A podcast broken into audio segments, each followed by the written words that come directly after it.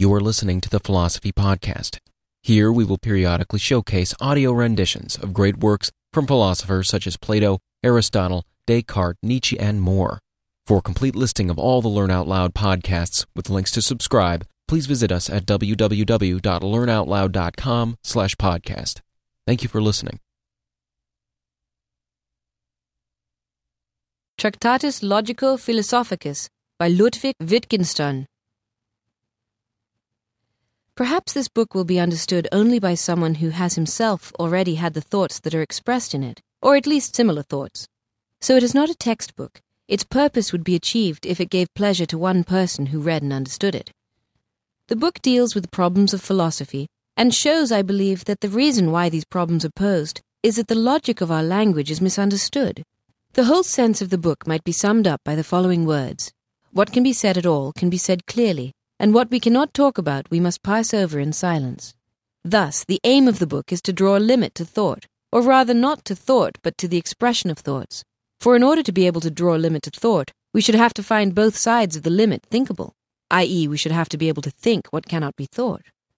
It will therefore only be in language that the limit can be drawn, and what lies on the other side of the limit will simply be nonsense. I do not wish to judge how far my efforts coincide with those of other philosophers. Indeed, what I have written here makes no claim to novelty in detail. And the reason why I give no sources is that it is a matter of indifference to me whether the thoughts I have had have been anticipated by someone else. I will only mention that I am indebted to Frege's great works and of the writings of my friend Mr. Bertrand Russell for much of the stimulation of my thoughts. If this work has any value, it consists in two things the first is that thoughts are expressed in it, and on this score, the better the thoughts are expressed, the more the nail has been hit on the head, the greater will be its value. Here I am conscious of having fallen a long way short of what is possible, simply because my powers are too slight for the accomplishment of the task. May others come and do it better. On the other hand, the truth of the thoughts that are here communicated seems to me unassailable and definitive. I therefore believe myself to have found on all essential points the final solution of the problems. And if I am not mistaken in this belief, then the second thing which this work consists is that it shows how little is achieved when these problems are solved. L.W., Vienna, 1918. The conclusion from Proposition 6. All propositions are of equal value. The sense of the world must lie outside the world. In the world, everything is as it is, and everything happens as it does happen. In it, no value exists, and if it did exist, it would have no value. If there is any value that does have value, it must lie outside the whole sphere of what happens and is the case. For all that happens and is the case is accidental. What makes it non accidental cannot lie within the world, since if it did, it would itself be accidental. It must lie outside the world. So, too, it is impossible for there to be propositions of ethics, Propositions can express nothing that is higher. It is clear that ethics cannot be put into words. Ethics is transcendental. Ethics and aesthetics are one and the same. When an ethical law of the form, thou shalt, is laid down, one's first thought is, and what if I do not do it? It is clear, however, that ethics has nothing to do with punishment and reward in the usual sense of the terms, so our question about the consequence of an action must be unimportant. At least those consequences should not be events, for there must be something right about the question we posed. There must indeed be some kind of ethical reward and ethical punishment, but they must reside in the action itself. And it is also clear that the reward must be something pleasant and the punishment something unpleasant.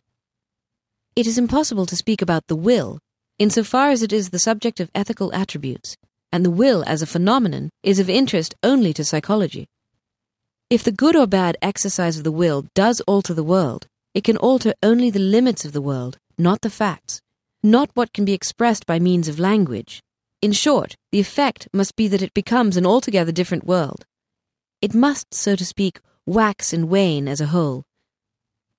The world of the happy man is a different one from that of the unhappy man. So too at death, the world does not alter, but comes to an end. Death is not an event in life, we do not live to experience death. If we take eternity to mean not infinite temporal duration, but timelessness, then eternal life belongs to those who live in the present. Our life has no end. in just the way in which our visual field has no limits. Not only is there no guarantee of the temporal immortality of the human soul, that is to say, of its eternal survival after death, but in any case, this assumption completely fails to accomplish the purpose for which it has always been intended. Or is some riddle solved by my surviving forever? Is not this eternal life itself as much of a riddle as our present life? The solution of the riddle of life in space and time lies outside space and time. It is certainly not the solution of any problems of natural science that is required. How things are in the world is a matter of complete indifference for what is higher. God does not reveal himself in the world. The facts all contribute only to setting the problem, not to its solution. It is not how things are in the world that is mystical, but that it exists. To view the world sub specie aeterni is to view it as a whole, a limited whole, Feeling the world as a limited whole, it is this that is mystical. When the answer cannot be put into words, neither can the question be put into words. The riddle does not exist. If a question can be framed at all, it is also possible to answer it.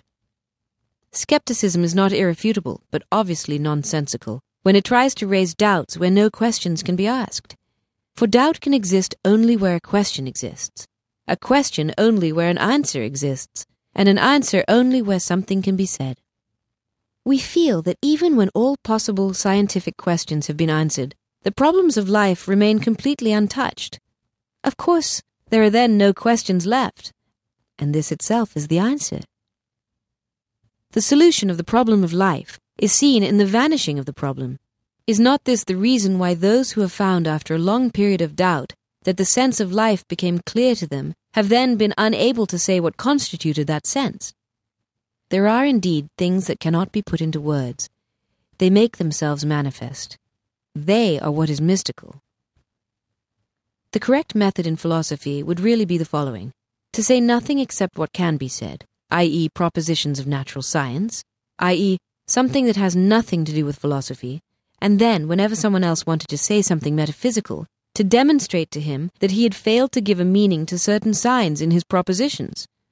Although it would not be satisfying to the other person, he would not have the feeling that we were teaching him philosophy. This method would be the only strict correct one. My propositions are elucidatory in this way. He who understands me finally recognizes them as senseless. When he has climbed out through them, on them, over them, he must, so to speak, throw away the ladder after he has climbed up on it he must transcend these propositions, and then he will see the world aright. What we cannot speak about, we must pass over in silence.